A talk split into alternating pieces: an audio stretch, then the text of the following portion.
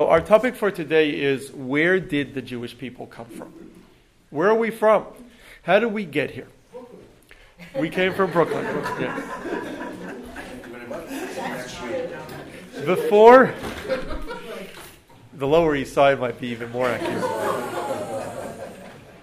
And I should mention, since we're in the comedy stage already, um, that according to the forward article someone just sent me, the uh, reason why Jews started eating Chinese is because on the Lower East Side we were right next to Chinatown.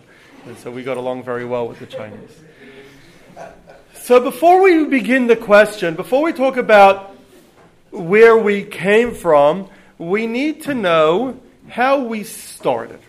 Now, today our people are known as Jews, or the Jewish people. In Hebrew, that is Yehudim. Yehudim are Jews. In Yiddish, we say Yidden. Yiddish means Jewish, essentially. Um, and so the, we call our people in Yiddish Yidden, or Yehudim is Hebrew. Jews is just a anglicized way of saying the same word. So while that's the commonly used name for our people, we call ourselves the Jews, the Jewish people, um, Yehudim. That's not actually our official name. That's not the official name. The official name of the Jewish people, of course, is Yisrael, Israel. And indeed, that's the name that we use in our prayers. We always call ourselves Israel, um, our people Israel, in our books, even in the laws, in the Jewish laws, we'll also spe- we'll always speak about a Yisrael, a Jew. But it will always be, be, be spoken of as Israel, Israel, because that's, the, that's our official name. The Yehudim, Jews, is not the official name, but it is used, and it's actually more, much more commonly used in regular speak. So the same as the place, Israel? But what today we call Israel is really Eretz Yisrael, the land of Israel. Eretz Yisrael, the land of Israel, but we are Yisrael, we are Israel. Yes. Um, to clarify, can you can you spell it? Is it with a Y? Yisrael, Yes. Yisrael with a Y. That's the Hebrew way to say it. In English, you would say the anglicized way of saying it is Israel. Israel. Israel. We are the we are Israel. That's who we are. Yes. So I think, so I think you've gotta go back. The word Israel came from. I'm going to get to all that. All right, uh, one at a time. Okay. But before we get to where the, where the word Israel came from, where did Yehudim come from? Or where did the Jews come from? So we are already called Yehudim or Jews in Scripture. In some of the later books of Scripture, we're called Jews, um, such as in the book of Ezra or in the book of um, or in the book of Esther. Some of the later books of, of Scripture call us Yehudim, Jews, and this begins from the period of our Babylonian exile, which we date to 421 BC. So starting, this is going back over 1400 years. And 421 BC, that's the date of the destruction of the first temple and the beginning of our Babylonian exile. And around this period, we began to be called in Babylon, and then later, as we moved, we were within, the Babylonian Empire, and then later in the Persian Empire, later among Greeks, we were called Yehudim or Jews. Where did that name come from? The Midrash suggests two possibilities, and both um, make sense historically. One is that it's an Aramaic name for the people of Yehuda, or Yehud as it was called in Aramaic. Aramaic was the language of the Babylonian Empire, which was the country that we had come from. Essentially, what happened was, after the death of King Solomon, um, who was David's son, the kingdom of Israel, and this is going back to the 800s BCE, more than 1800 years ago. After the death of King Solomon, the kings, the kingdom of Israel split into two kingdoms. There was a northern kingdom called the kingdom of uh, called the kingdom of Yisrael, which included ten tribes, and there was a southern kingdom led by the house of David called the kingdom of Yehuda, which was essentially the tribe of Judah and a very minor tribe called the tribe of Benjamin. So we had these two tribes um, that were called Yehuda, the southern kingdom, Ten tribes were the northern kingdom, the kingdom of Israel. Israel remained split for over 200 years. The land of Israel remained split into the kingdom of Israel and the kingdom of Judah, Yehuda, for 200 years. Weren't there still Levites? There were Levites, they were split. And it appears that people were in general split, but ten tribes. The northern kingdom was known as the kingdom of Israel, the southern kingdom was the kingdom of Judah. The vast majority of the people were from the tribe of Yehuda, from the tribe of Judah. Later, the Assyrians, and this is in the 600s BCE, the Assyrians came and captured northern Israel over a couple stages and exiled the tribes that lived in northern Israel. They exiled them to, presumably, to Mesopotamia. We once did a class on what happened to the ten lost tribes. Then the Assyrian king attempted, Sancherib attempted to attack Jerusalem. And in one of the greatest miracles in history, um, the armies of Sancherib, 185,000 of them, fell at the gates of Jerusalem. And so King Chizkiyahu, King Hezekiah, expanded his kingdom after that over, he recaptured all of northern Israel, and he now expanded his kingdom to the entire original Israel. And so now all of Israel became the kingdom of Judah. So now what had been the kingdom of Israel was now the kingdom of Yehuda, Judah. Some years later, Judah fell, first to the Egyptians, then to the Babylonians. As a Babylonian, uh, when the Babylonians captured it, it was a state or the kingdom of Judah, of Yehuda.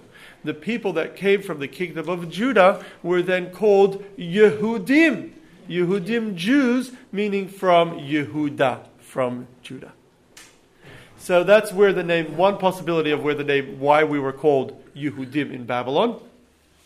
Another explanation, another possibility the Midrash suggests, and also is very plausible historically, is that Yehudim come from the word, word lahodot, to admit or to believe. We were essentially called believers, and that was a term for monotheists. We know the Romans called us by a similar name, theists, um, because, uh, the Greek, sorry, it's Greek, um, because we were believers, believers in one God.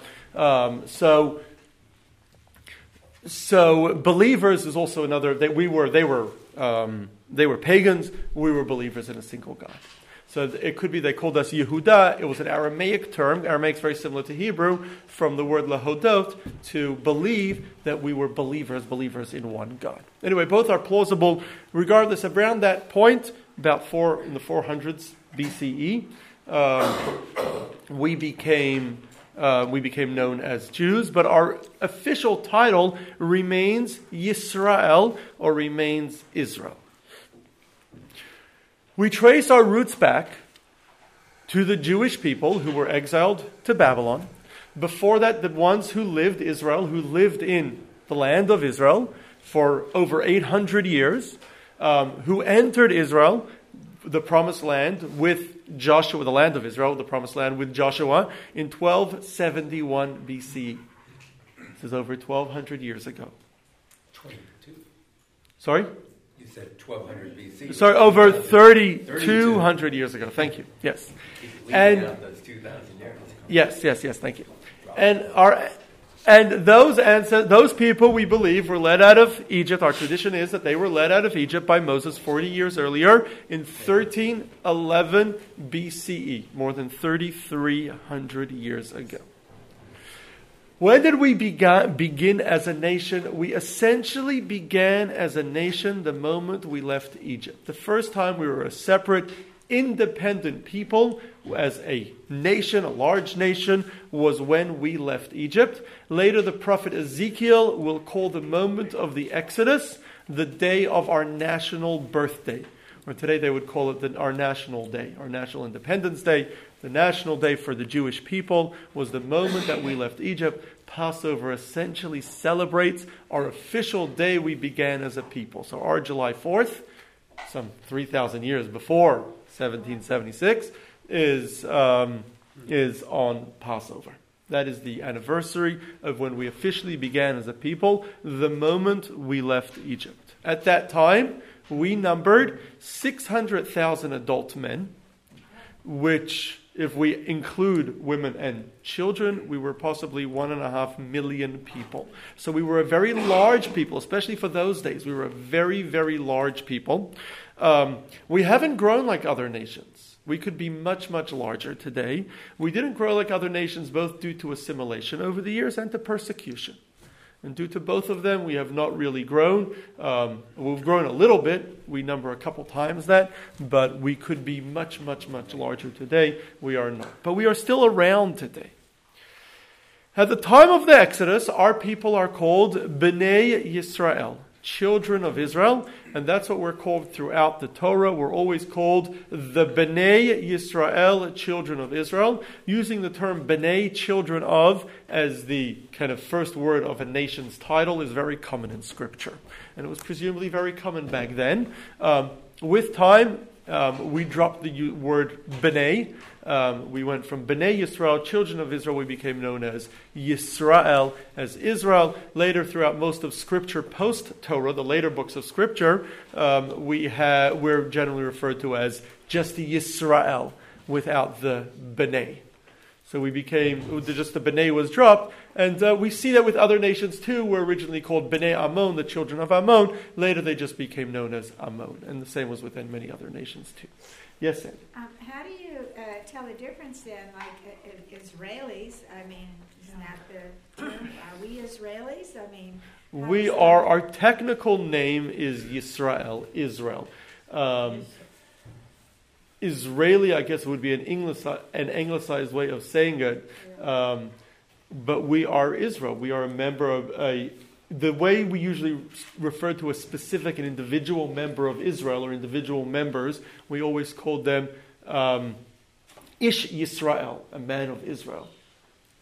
So is that? Yes, and or a the woman of Israel. The term Israel, where does that come from? I'm going to get to that. So Yes. is that where Israelite comes from, or? That's yes. So we usually use the term Israelite as opposed to Israeli. Um, it's it's the same idea. A um, member of Israel.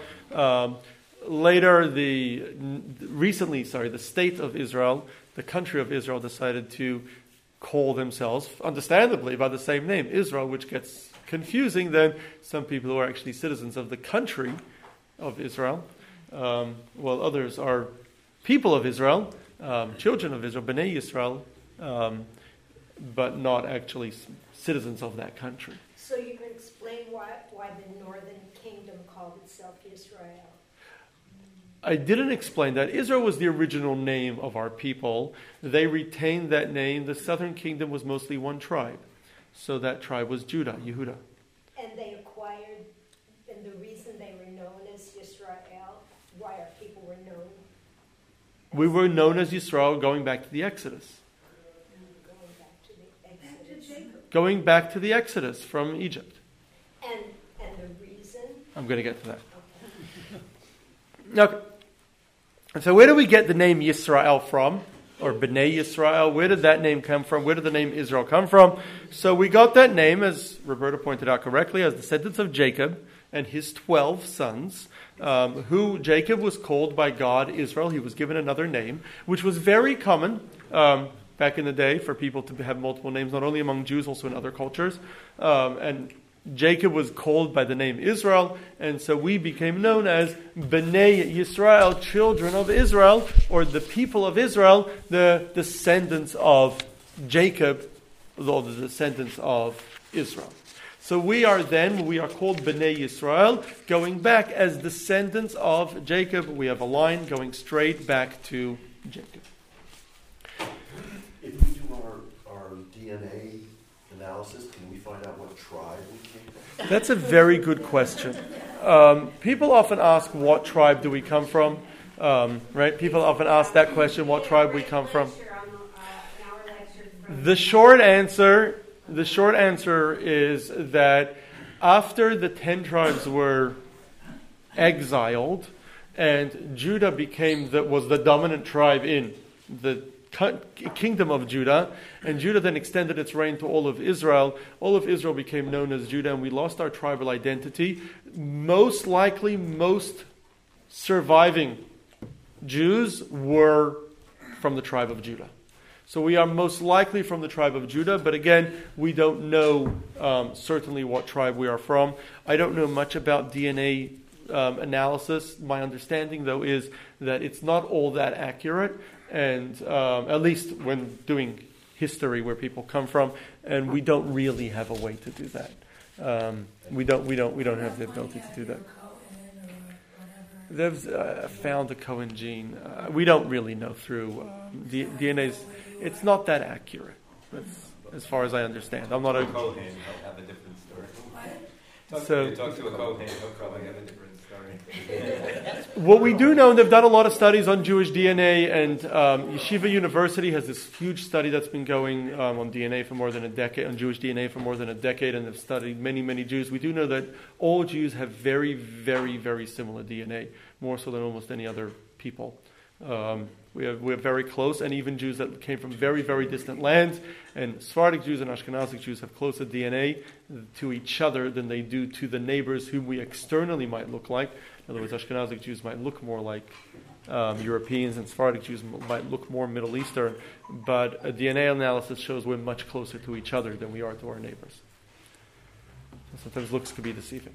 But that's, this is outside of the The very first time relevant topic. God spoke to a Jew, was that, that was Moses? No, it wasn't the first time, no. What was the very No. Oh, we're go- I'm going to get to that too. Okay, Abraham. Okay, so we are then, we are descendants, direct descendants, and we have had converts or people that have come into our people. But as a whole, our people, they were always individuals in small numbers. As a whole, our people are therefore direct descendants from Jacob, Israel. Hence, Bnei Yisrael, the children of Israel. That's why our official name is Yisrael, Israel. That is still our official name today. That's what we call ourselves. Um, we are known also as Jews or Yehudim, which is a name that we became known by starting with the Babylonian exile 2400, over 2400 years ago. So we are descendants then of Abraham, Isaac, and Jacob. Their story, what happened to them, is told at length in the Torah in the book of Genesis, and um, we um, we have told that story over the last 12, 10 weeks, as we told the story of Genesis every week on Sunday mornings. Um, Jacob, of course, was the son and continuation of a tradition of monotheism that his father Isaac had continued from his father Abraham. Where did Abraham come from? Where did Abraham come from? Ur. He came from Ur. Very good. Okay. So before I answer that question, I want to make another.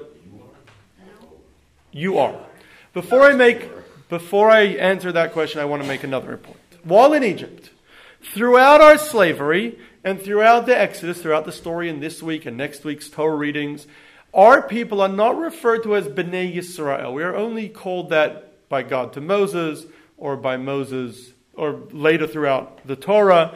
But when Moses speaks to Pharaoh, when Pharaoh refers to our people, we are always, when Pharaoh's daughter sees Moses, she says, as a baby, she says, he is an Ivri, a Hebrew. He's a Hebrew. We find this throughout when God, um, when Moses comes to Pharaoh, he says, Hashem, the God of the Hebrews.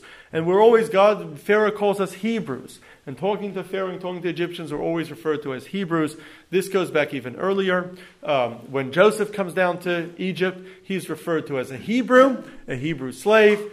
He's a slave, right? So he originally he's sold as a slave, and so he's Joseph is called a Hebrew, and his brothers are called Hebrews, and even earlier than that, Abraham in the land of Canaan, where he had lived, which was the land of Israel when before it became the land of Israel, land of Canaan, is also because the Canaanites were the people that preceded us there.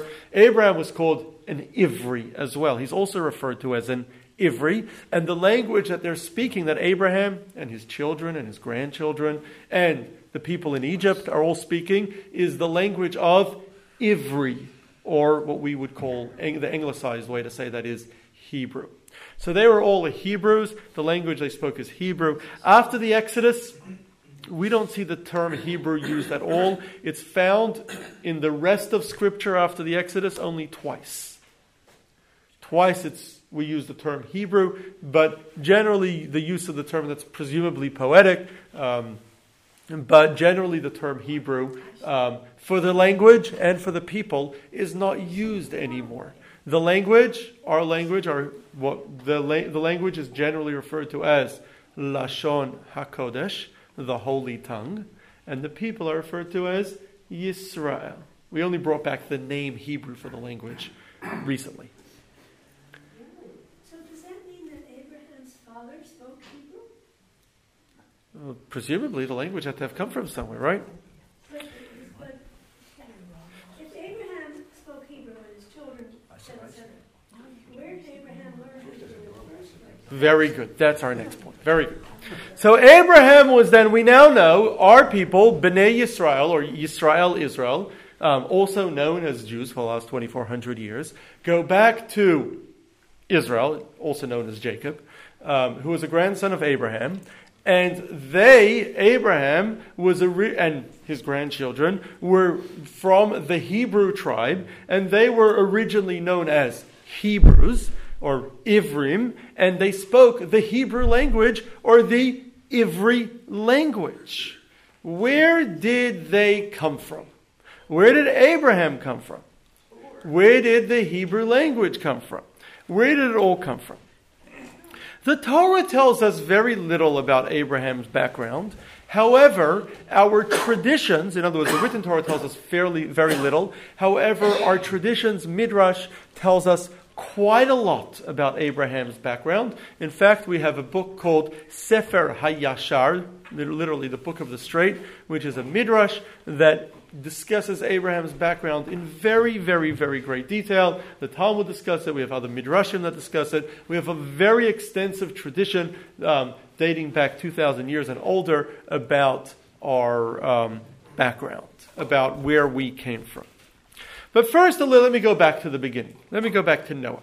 The Torah tells us in the story of Noah Noah has three children. Noah's three children split into 70 nations, but three different groupings of nations. Noah's three children are Shem, Ham, and Yefet. And I intend still to do a class on exactly the 70 nations and where they ended up and how they evolved. Um, that's a subject for another class. I don't want to get into great detail.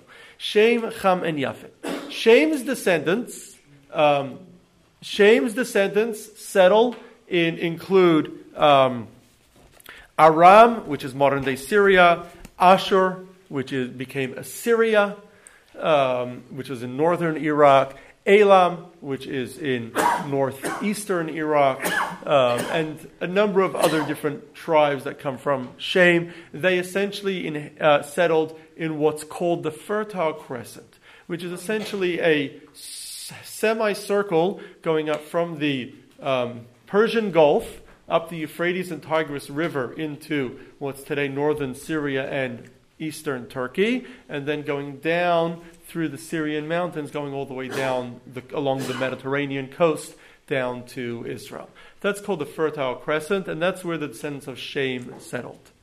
The descendants of Ham settled in northern Africa, in um, Lod, which is modern day Libya, Egypt, um, Ethiopia, and Canaan, which was the kind of Canaan, which be, was where, which was what eventually became Israel. The descendants of Yafet are um, very much along what today um, uh, what today historians called Aryans, um, people that settled in the north in an arc going from Greece all the way through to India, and including nations such as um, including nations such as um, the Persians and um, other northern nations. So, um, so Abraham is a descendant of, um, comes from Shem, from the second of Noah's three sons. And um, Shem's descendants, as we said, settled in this area um, along the, the Tigris and Euphrates River, going up from the Persian Gulf all the way into Turkey and northern Syria, and then down along the Mediterranean coast. So Abraham, so one of Shem's grandchildren, great grandchildren, his name is Aver. Aver. Aver is a great grandfather of Abraham. So the Midrash tells us that the term Ivri, Hebrew, meant descendant of Aver. Descendant of Aver, Abraham's great grandfather. Abraham's great grandfather Aver, his descendants were Ivrim. And so, where did, well, I'll get to where they settled in a moment, but the uh, Midrash then offers another source as to where the term Ivri comes from. The other source that, of the term Ivri could be Aver Hanahar. Aver means the other side, the other side of the river. The other side of the river meaning north of the Euphrates River. The Euphrates River essentially goes, starts in um, northern Syria and heads in a mountainous area today where the Kurds live, where all the fighting has been, um, what they call Kurdistan. It's a mountainous area. Um, that area in scripture is called Harare Kedem, um, the um, mountains of Kedem. And so that area, mountainous area, um, is where the Euphrates River begins. And it kind of travels mostly eastward, um, somewhat in a southern direction, till it um, washes out in the Persian Gulf and spills out into the Persian Gulf. And so in northern Syria, the um, Abraham's ancestors, the Ivrim, settled north of the Euphrates River.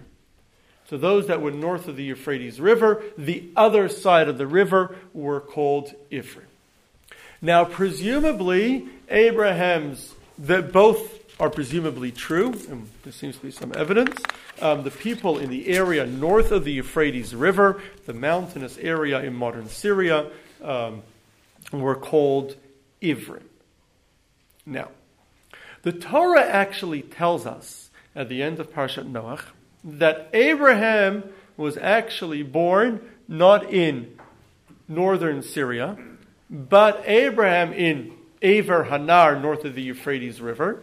But Abraham was actually born in the ancient Chaldean city called Ur. He was born in the city called Ur. Now, Ur is much, much further east, well down the Euphrates River, the ancient city of Ur and he's called, it's called Ur Kasdim, Ur of the Kasdim, which is Hebrew for Chaldeans. So, or Chaldeans. Chaldeans, right? Yeah. So he's in Ur of the Chaldeans. That's where he's born. So, which is some distance from northern Syria, some distance southeast of where Abraham's family, the Ivrim, originated from. However, the Ramban, Rabbi Moshe ben Nachman, one of the classical commentaries, um, shows that a close reading of Scripture makes it very clear that while Abraham was born in Ur Kasdim, he wasn't from there. His fam that was not his original homeland. His father wasn't from there. Rather, his father was actually from northern Syria. Later, as a young man, Abraham's family moves. He moves with his father and his brother Nachor to Haran. Haran is indeed in northern Syria, north of the Euphrates River. And so he moves indeed later to northern Syria, to, to, to over the river. Um, and he had gone back, it appears, to what originally was his hometown, or at least the region where his ancestors came from. That term, they became known as Ivrim. Presumably, the language spoken by their family and by people in that region was Ivri, the Hebrew language. Um, and they continued. Later, Abraham is told by God to move to Canaan. Presumably, they, um, conti- they uh, con- presumably Abraham keeps the language alive in the land of um, Canaan, continues speaking Hebrew. He's known in Canaan as an Ivri, as a Hebrew. Meanwhile, while Abraham, Abraham at 75 is told to leave his land, Haran, in, nor- in northern Syria, and go to Canaan, in the beginning of the portion of Lech Lecha, in the beginning of Genesis. So Abraham is now living in Canaan, in Hebron, later in Beersheba, and he's known as an Ivri. Meanwhile, though, while Abraham and his son Isaac are living in northern Syria, in Haran, at the same time, the, there appears to have been a big change in Abraham's hometown. Why? The area north of the Euphrates River gradually assimilates into the culture south of the Euphrates River. The area of Syria south of the Euphrates River, including Aleppo, Hamas, and Damascus, which are the three ancient cities of Syria, were all known as the land of Aram. Aram was another grandson of Shem. And that there, there were different Aramean states, but they were all Aram, they were all Aramean. And Aramean was a similar language to Hebrew, but different. And however, by the time Abraham later sends Eliezer back um, to Haran to find a child, uh, a wife for his son Isaac, by the time he sends him back, the area north of the Euphrates River is already called Aram Naharaim. Aram between the rivers, Aram between the Tigris and the Euphrates. The Tigris is further north to the Euphrates. So the, the, the Aram north of the Euphrates River.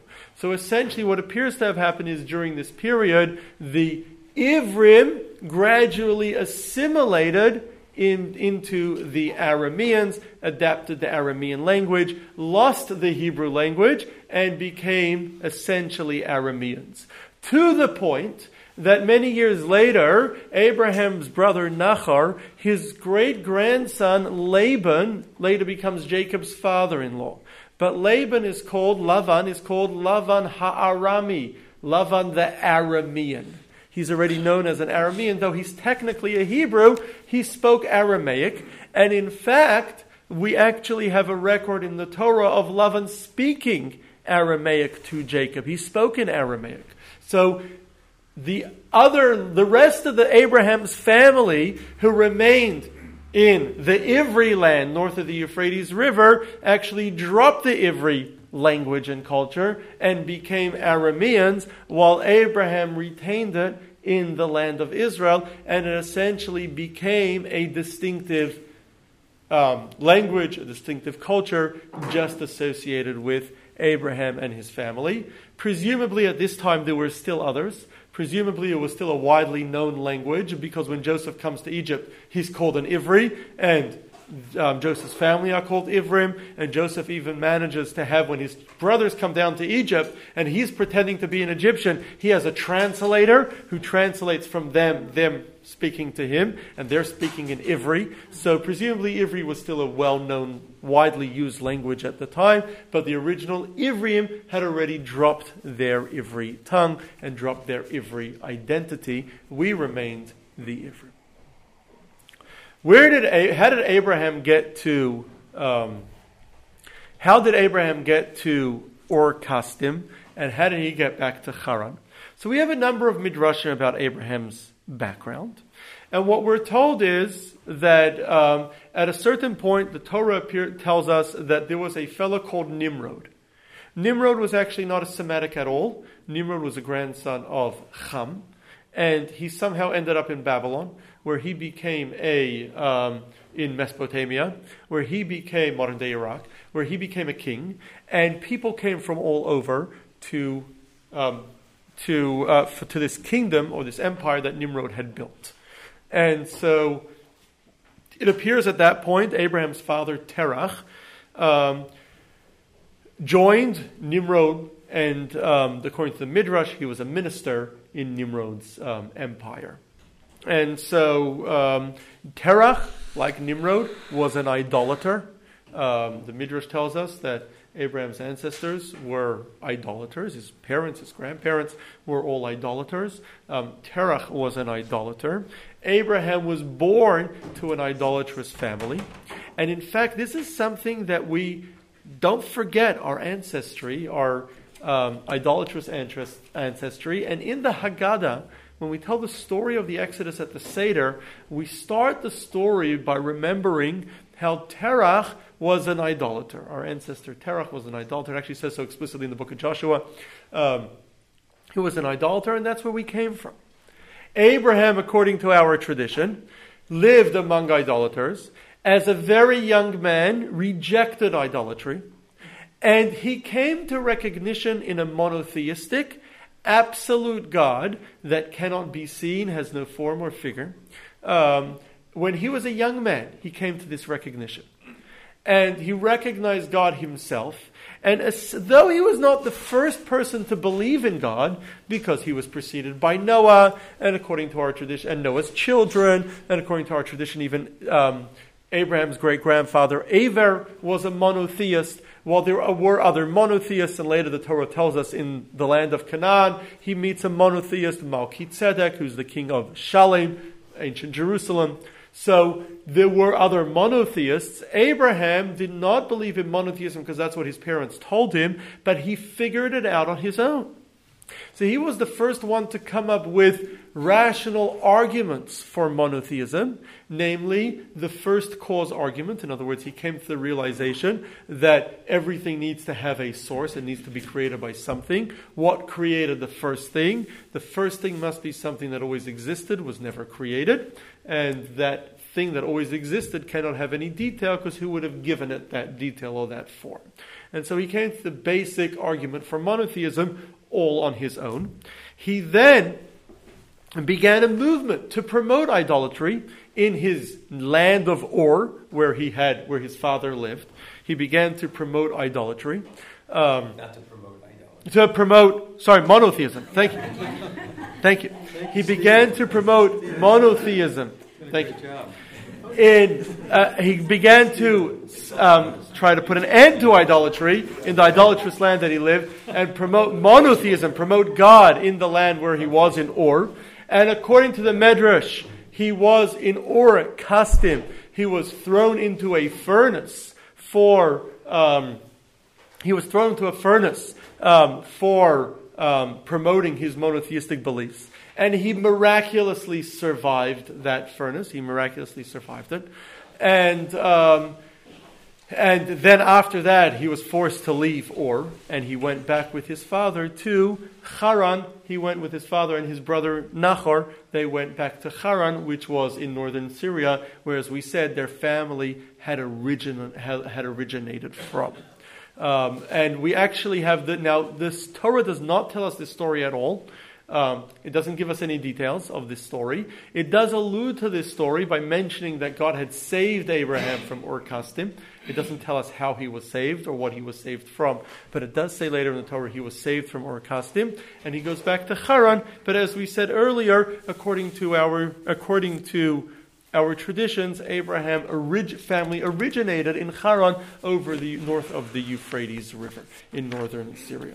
And then, as we said, Isaac and Jacob continued his legacy. Um, they were known in Canaan as Hebrews. Jacob goes down to Egypt, where he's again known as Hebrews. The original Hebrews are long assimilated and gone. They are essentially the remnants of what had been the Hebrew people. They're enslaved. They come out of Egypt. Now they're no longer, no, no longer known as Hebrews, which was their original tribe they had come from and no longer existent. They now become known as Bnei Yisrael, the children of Israel.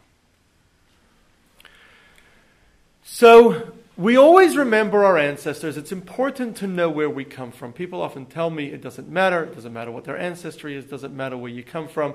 We believe that identity is important. No Western progressive beliefs reject any form of self identity.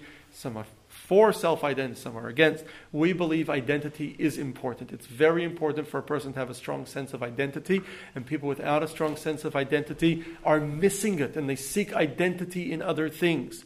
Maybe in politics, maybe in sports, they seek identity in other things. We people need a strong sense of identity. It's important to have a positive sense of identity.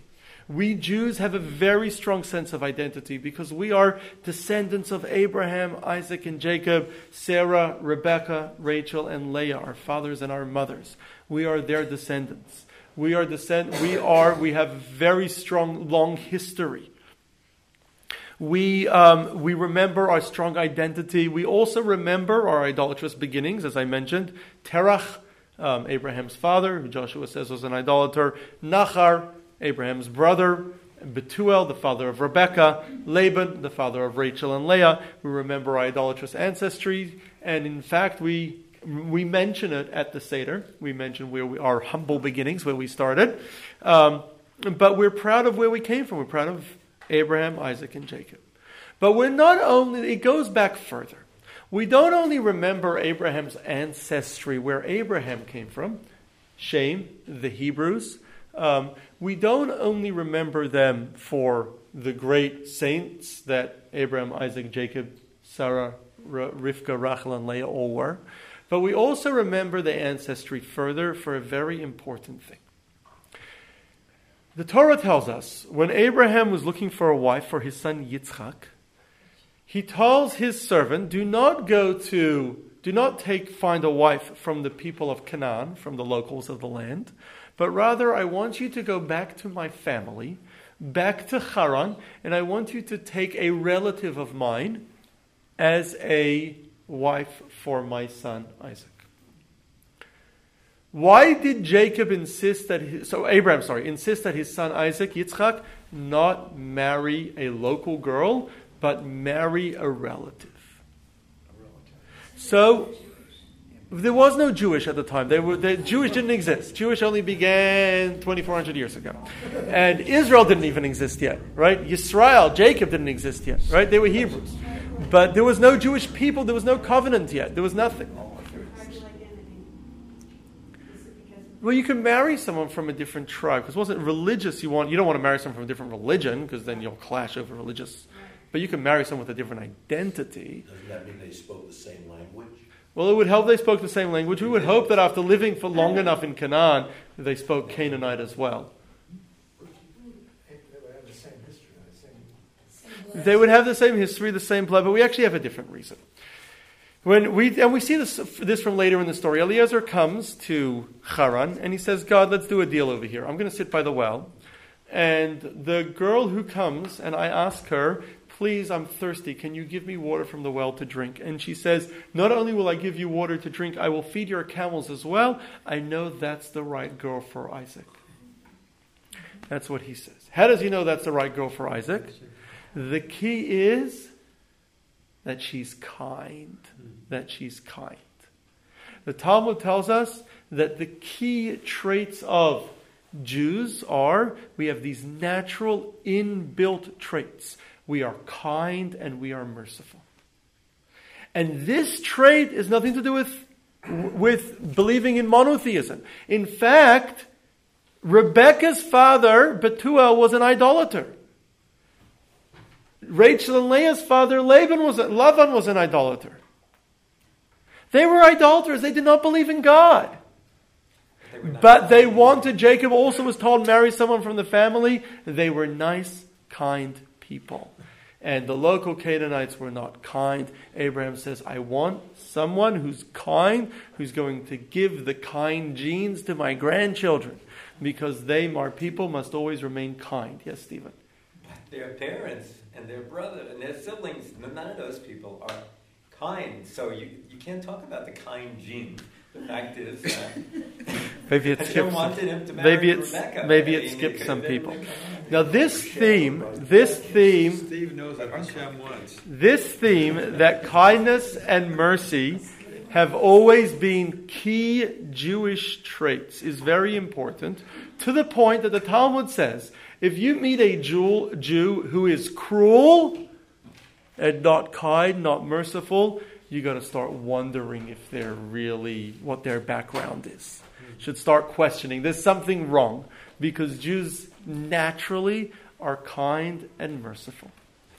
So much so that there was a tribe of Canaanites in the days of Joshua that said we want to adopt. They tricked Joshua. They pretend they were from far away. They weren't Canaanites. But they said we want to adopt Judaism. We want to join your people, and uh, we want to convert. And so they converted, and they were known as the Givonim. And they lived in Israel for many, many, many, many years. They were known as Givonim. They were Jewish, kept all the rules, kept the. They were, they were Jews. Many years later, many, many years later, over 400 years later, in the days of King David, the Givonim still kind of, as all, all of the Jewish people were still split by tribe. The Givonim also were kind of their own minor tribe in Israel.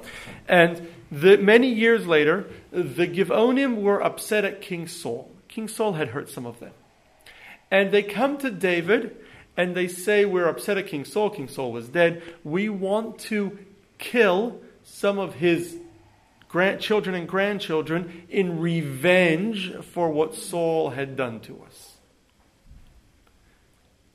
David is so horrified. You would kill a child, an innocent child, a grandchild, because of what their father or grandfather did to you. Jacob is so horrified, sorry, David is so horrified by their request. David has the Sanhedrin, the Supreme Jewish Council, that was in charge of all religious affairs, declare the Givonim are one, no Jew should ever marry a Givoni. They do not possess the Jewish kind trait. They are not kind, and indeed, from then on, and they were still around um, in the Second Temple period. They were then known as Netinim. They were still around, and Jews were not allowed to marry them because they did not have the kind Jewish trait. Jews are naturally kind. Perhaps what's most amazing from this story is that we are here today almost 4,000 years after Abraham, and we can still trace our history back to Abraham. There is almost no people on earth that go back that far. Remember, California wasn't here 200 years ago. no people were in America a thousand years ago. There were no cities in Europe. Natives. Natives were here 2,000 years ago. Native we don't know that. Well, the, we don't. Maybe. No, specifically, but I believe so. There were no cities in Europe 1,500 years ago. Benjamin Disraeli, the um, mid 19th century British Prime Minister who had converted to Christianity, was once in Parliament, um, and the Parliament, they're not very nice. Um, in Parliament, he, uh, he was once called a dirty Jew by one of the other parliamentarians. That was and back in 18 this was in the 1850s, and he famously said, or at least he's supposed to have said, that when this gentleman's ancestors were swinging from trees, mine was serving in Solomon's temple. Which is true because there was England at least was part of the British Empire, but two and a half thousand years ago there was no Britain. It didn't exist. There was no one there. It was empty. Maybe there were a few nomadic tribes there. So we, our people, are 4,000 years old. And it's not just we have the same religion or the same history as people 4,000 years ago. We are direct descendants of those people who, of Abraham, Isaac, and Jacob, of their children, of the people who left Egypt, of the people who came into, into Israel with with Joshua, we are direct descendants. We are the same people that were here 4,000 years ago. Not only that, not only do we claim we were the same people here 4,000 years ago, I think the Chinese also, they were in one place, they didn't move around like we did, they're also 4,000 years old. But not only that, we know everything that happened to us in the last 4,000 years. Name any decade in the last 4,000 years, and we could tell you major events that happened in that decade, the people who the Jewish leaders who lived then, um, the state of the Jewish people then, where we lived, how we lived. We have everything recorded in, the, in great detail, going through decade after decade, century after century for 4,000 years. Today, anti Semites try to claim that we're not the originals, that we're from other groups. Or, um, the famous one is um, the Khazars. But we actually know we have documented records going back generation after generation after generation where we, we were lived here where do we get here from we were there we were there beforehand we were there beforehand we were in egypt we were in israel we were in babylon we were back in israel we were back in babylon we were in um, spain we were in, in western europe we were in eastern europe we, we know every place where we were at what time what our communities looked like um, who our leaders were, what our uh, we, we know it, down to very great detail, very often what we actually wore and how we lived. We know great detail of exactly who we were, our ancestors going back 4,000 years. So each one of us are essentially a link in the richest chain of tradition on earth. Except because they all kept diaries. It's because they were all literate. We were literate. We were literate. We studied Torah. We studied Torah. We had leaders who wrote books. We had leaders who taught. We had leaders, we discussed relevant laws, many of which, we also wrote books of history, but we discussed relevant laws, many of which were relevant to know how, you, you learn from that how we live. So, yes, we have details of all of our history going back 4,000 years. We then are each a link in the richest chain of tradition on earth. And so, therefore, that gives us each a very, very strong responsibility to ensure that we don't break the link in that chain. We have to make sure the link in that chain is not broken and it continues to the next generation and the next generation and the next generation um, to ensure we have 4,000 years of a very rich, detailed tradition on our heads going all the way back to our, our ancestors, Abraham, Isaac, and Jacob. Don't stop, man. I got a question. I'm going to stop.